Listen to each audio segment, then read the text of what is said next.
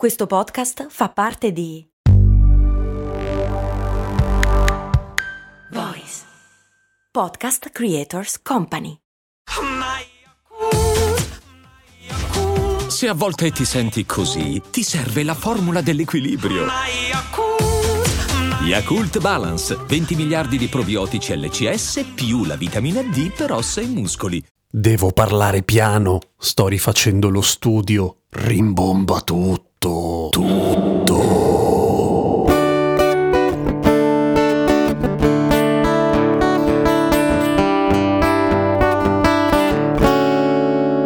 Comunque, la domanda di oggi è questa. Soffrono di più gli uomini o le donne il dolore? Perché la madre di tutte le domande in questo senso è, ed è seria, fa più male un calcio nelle palle oppure il parto? Sembra una cagata, ma su questa cosa ci si sono interrogati schiere di medici, generazioni di medici, anche perché la prima scala del dolore è stata creata negli anni 40 e non era di quelle proprio con un'idea geniale alla base, detta così, nel senso che il dolorimetro, che usava una scala in DOL, proprio la l'unità di misura era dolore, perché l'unità di misura in bestemmie tirate faceva brutto, evidentemente negli anni 40 comunque i doll erano calcolati così, cioè i medici ti prendevano, ti applicavano una, un ferro sulla pelle che si arrovent- che si scaldava, ovviamente fino a quando morivi di dolore quello era al massimo, no? E quindi lo legavano alla temperatura, ok? A un tot di gradi sono un tot di doll. E siccome per capire bene come funzionava la cosa del parto hanno iniziato a fare esperimenti su questo ferro arroventato sulle donne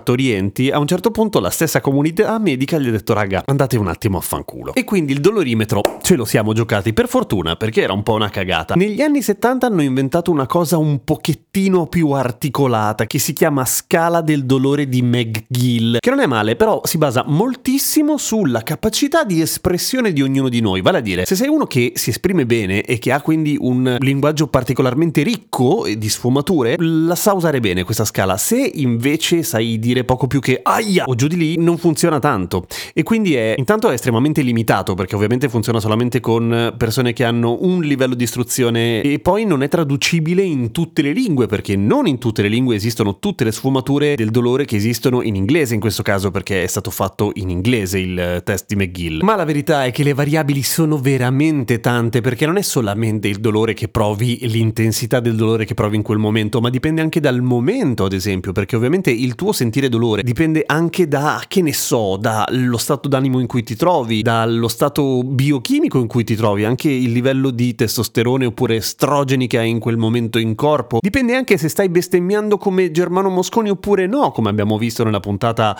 non mi ricordo il numero della puntata, ma è quella che si chiama Perché bestemmiare serve. Le domande del questionario di McGill sono tipo il dolore è spaventoso, terrificante, fastidioso, ti rende miserabile, sto traducendo il volo, è un dolore sordo, dolore freddo, è un dolore che ti fa prurito, cose di questo tipo, capite? È molto molto generico e quindi arrivare a quello che è un standard per poter confrontare effettivamente il dolore di una persona e un'altra è un casino. Figurati due persone di sesso diverso diverso, figurati due persone di culture diverse e di sesso diverso. E adesso ci arriviamo a questa cosa qua. A un certo punto sembrava che avessero trovato la soluzione, quando si sono resi conto che c'erano alcune aree del cervello, la pain matrix, tre aree del cervello in particolare che si attivavano nel momento in cui si provava dolore. Figata, figata, ce l'abbiamo fatta, ma a un certo punto scoprono che anche le persone che non provano dolore, è una malattia piuttosto grave, nel senso che sembra una figata, ma poi rischi, che ne so, di appoggiarti un attimo sul fornello e morire male, anche a loro si attivavano le stesse aree del cervello che quindi non servono a una minchia, evidentemente, non serve a quella roba lì. Una cosa interessante però è emersa durante tutte le ricerche sulla ricerca del dolore, cioè una sorta di meta ricerca, la ricerca sulla ricerca.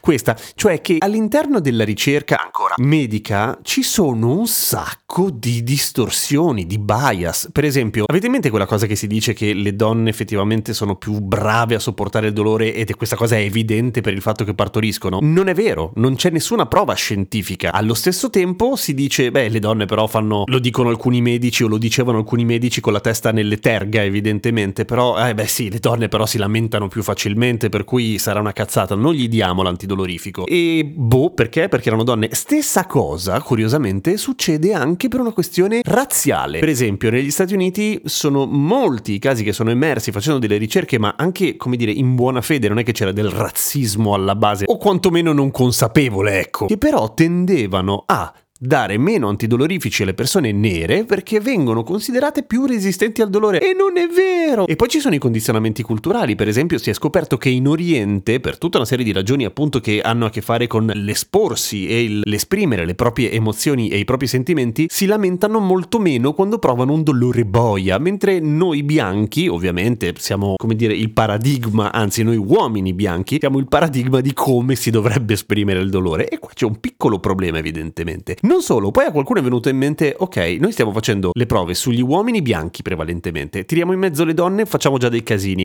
Se provassimo a pensare a uomini non cisgender, cioè transessuali sia maschi che femmine, e lì è venuto fuori un casino e si è capita una cosa interessante, cioè che i livelli di testosterone contano per la resistenza al dolore, idem gli estrogeni, ma comunque meno di quello che è il condizionamento culturale, per cui una donna che fa la transizione a uomo poi soffre meno il dolore per il livello di testosterone maggiore rispetto a prima o perché adesso che un uomo deve fare quello che resiste al dolore? Perché bene o male è quello che si aspetterebbe la società, perché gli uomini devono resistere al dolore, non possono lamentarsi, se no che uomini sono. Quindi la questione del dolore è ancora estremamente dibattuta e dibattibile. Una cosa però, cose molto umane la può garantire, che sia partorire che prendersi un calcio nei coglioni fa molto molto male. Nel primo caso però ti sembra comunque che tutto sia più motivato, anche perché nella maggior parte dei casi dopo si è contenti. E nel secondo caso, durante la sofferenza ti trovi anche a chiederti perché, buon Dio, perché? A domani con cose molto umane.